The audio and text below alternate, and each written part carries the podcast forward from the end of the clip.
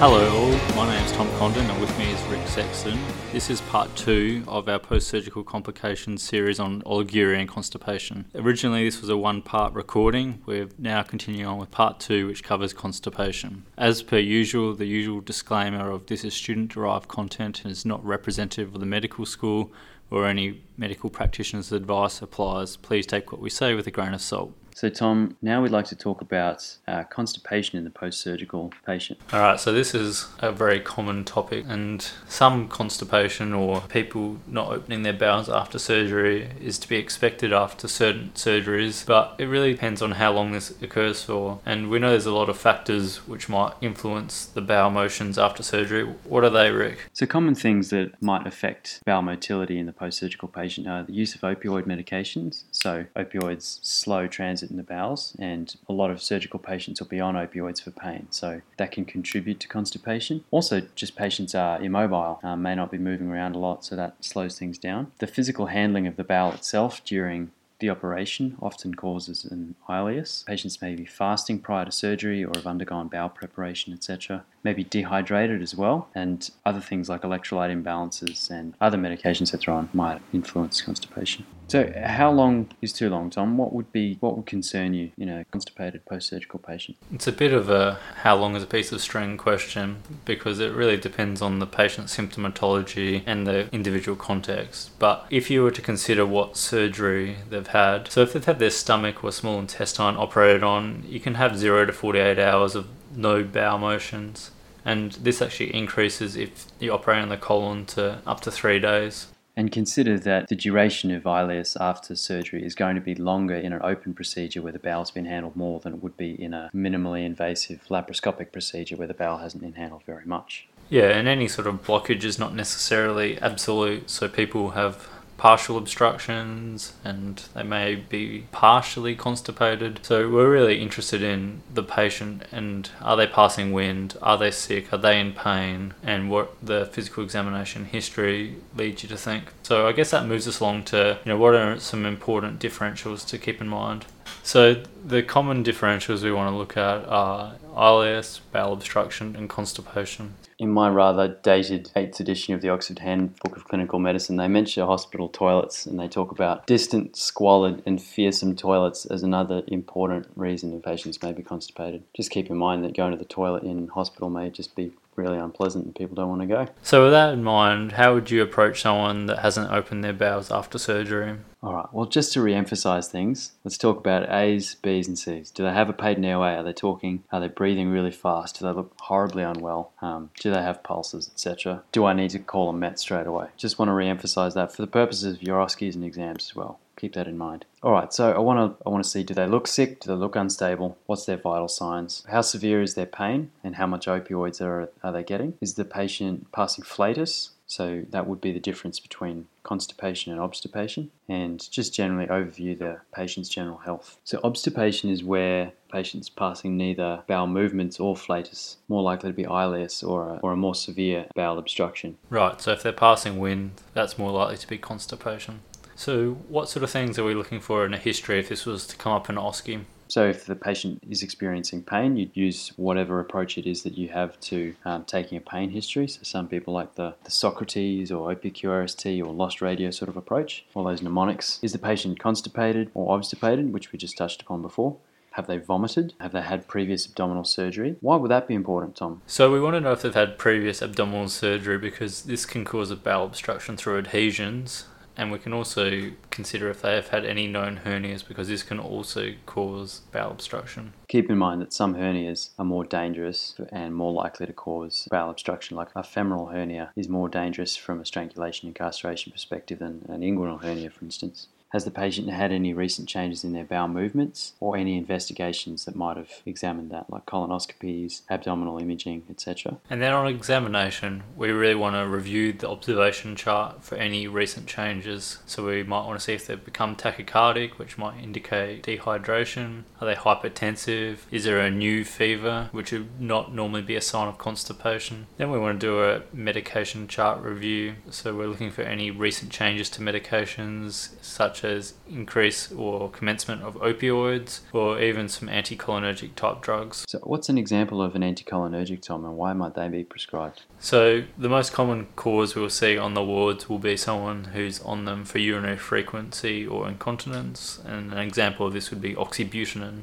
Sure. In a post surgical patient who's catheterized, it's pretty unlikely that they'll be on anticholinergics. Um, also, just note that a lot of surgical patients, they'll have a fluid balance chart, which will give you clues as to how much they've lost, how much they've had, etc. So, after we've looked at the observation chart and the medication chart, it's time to put our hands on the patient do an abdominal exam looking for tenderness, peritonism. So these are things like percussing or rebound tenderness. And then don't forget to do a per rectal examination looking for masses, fecal loading, or if there's an empty rectum. This is quite important. So, if we were to consider our three differentials ileus, bowel obstruction, and constipation, perhaps let's start with ileus. What would you expect to find on history?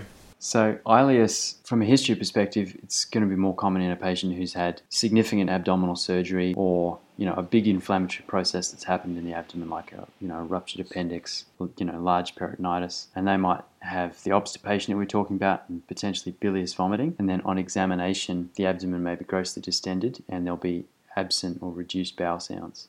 Okay, so to contrast, what do we find on bowel obstruction history and examination?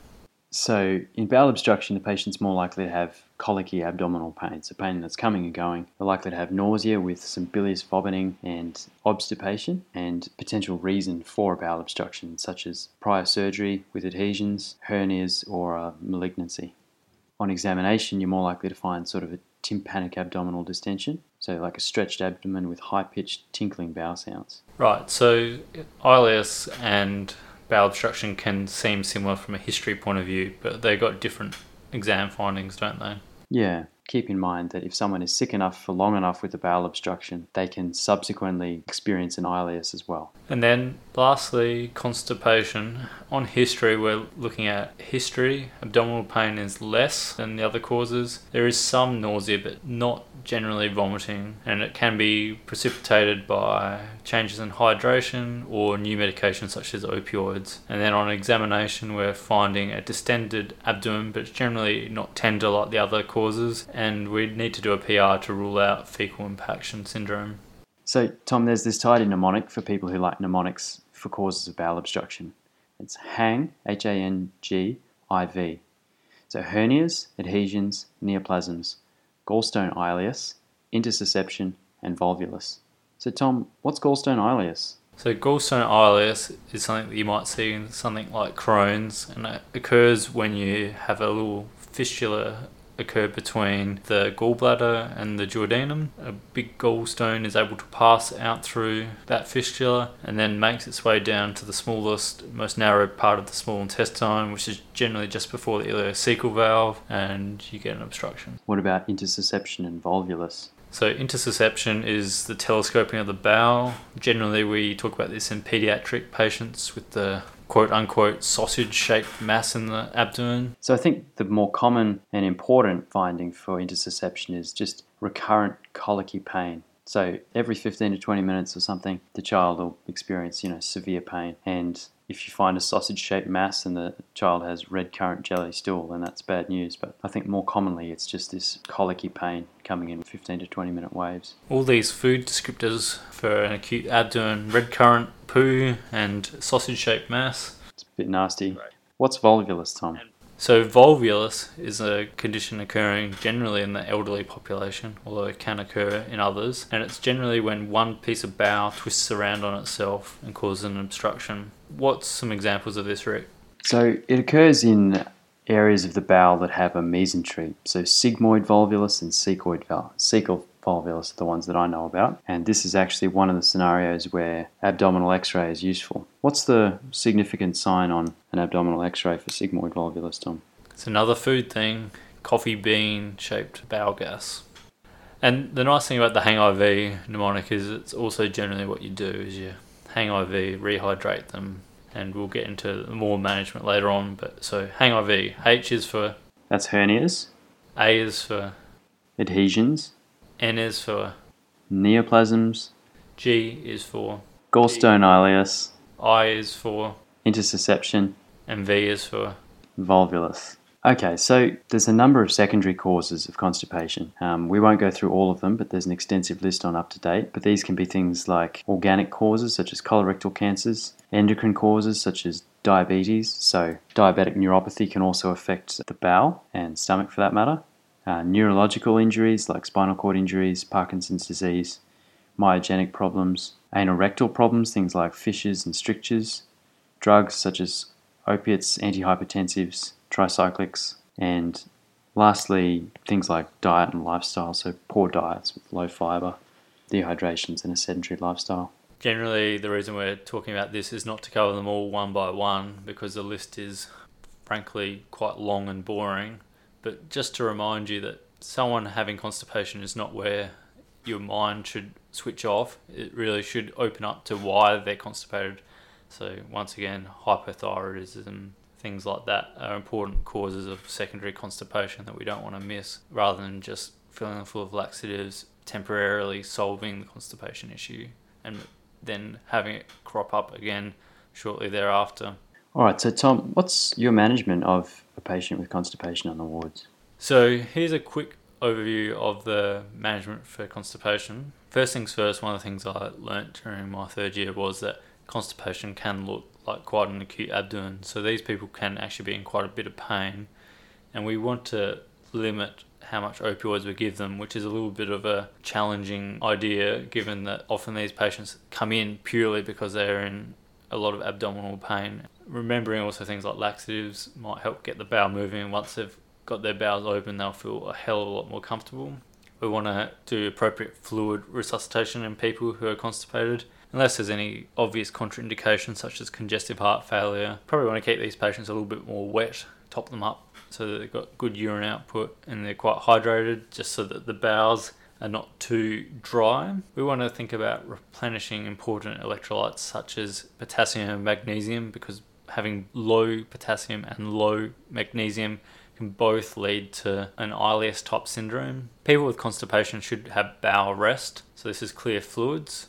Obviously, this is only in severe cases because also we know that eating does stimulate the gut. But if they are writhing around needing a lot of pain medications, then we probably want to keep the amount of material in the gut to a minimum. If people are vomiting, we want to put down a nasogastric tube. This is uncommon if it's due to constipation, but more common if it's due to something like ileus or bowel obstruction. And then lastly, there's real value to doing serial abdominal exams. So this means going to the wards, seeing the patient, checking on them, and then coming back an hour later and seeing if their abdominal exam has changed in any way. So these are things like abdominal tenderness, percussion, rebound tenderness. Are they going the right way or is it getting worse? And then lastly, one of the values of the nasogastric tube is we can put down something called gastrografin. So gastrografin is a contrast agent it also has an osmotic effect, which acts like a laxative. And basically, we put it down and see how it passes over a 24 hour period. If it's constipation, we wouldn't expect any obstruction, so it should make its way down and will be therapeutic as well as diagnostic to rule out bowel obstruction.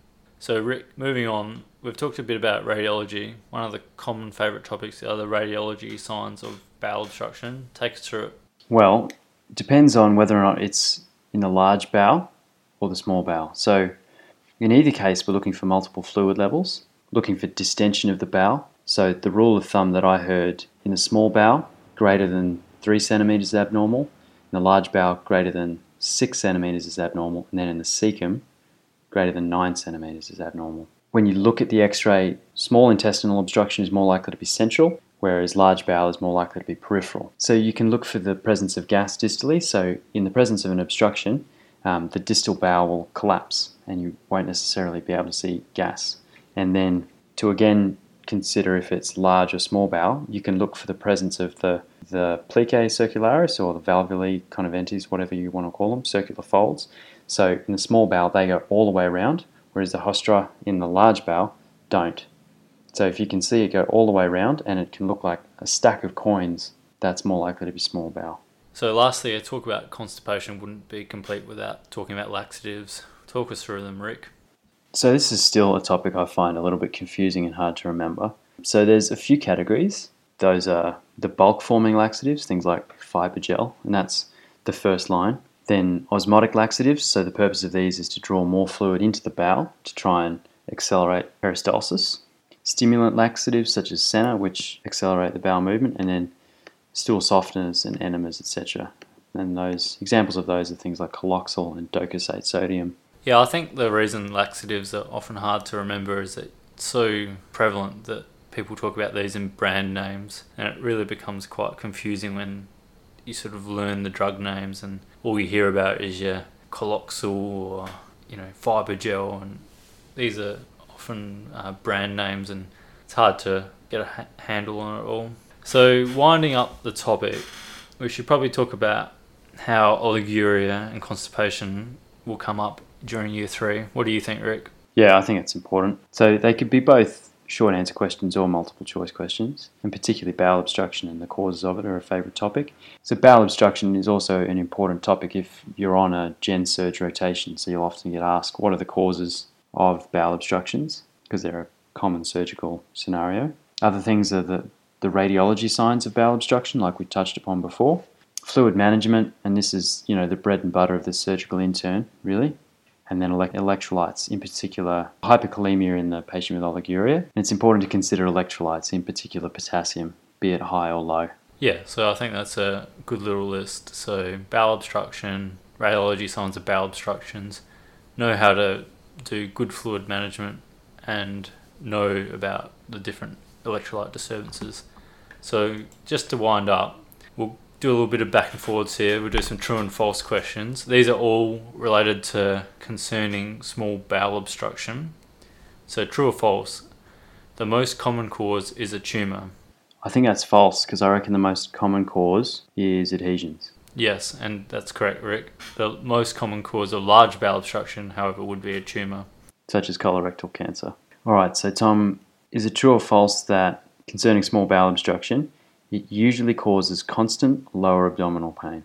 I reckon this one would be false, and that's because if we're to think about the structures of the foregut, midgut, and hindgut, these are the embryological structures which dictate where the blood supply and the nerves, nervous system supply originate from. And if we think about the small bowel, we're typically talking about foregut and midgut, and that would not cause low abdominal pain. So false. I think also you could say that peristalsis is more likely to cause a colicky pain than a constant pain. Concerning small bowel obstruction, it requires a nasogastric tube if the patient is vomiting. I'm a bit 50 50 on this one. It requires, I don't know that you have to do it, it's probably good for patient comfort and to prevent aspiration, etc. And it's probably going to improve the outcome. I don't know if it's required. What do you think, Tom? I think don't want to overthink true false questions when you're in the exam context and whilst there may be cases where it's not 100% true. If we think about if someone's having a lot of vomiting, you know, we're leaning towards maybe putting a nasogastric tube in, even if it's not always. So I'd go true. Okay.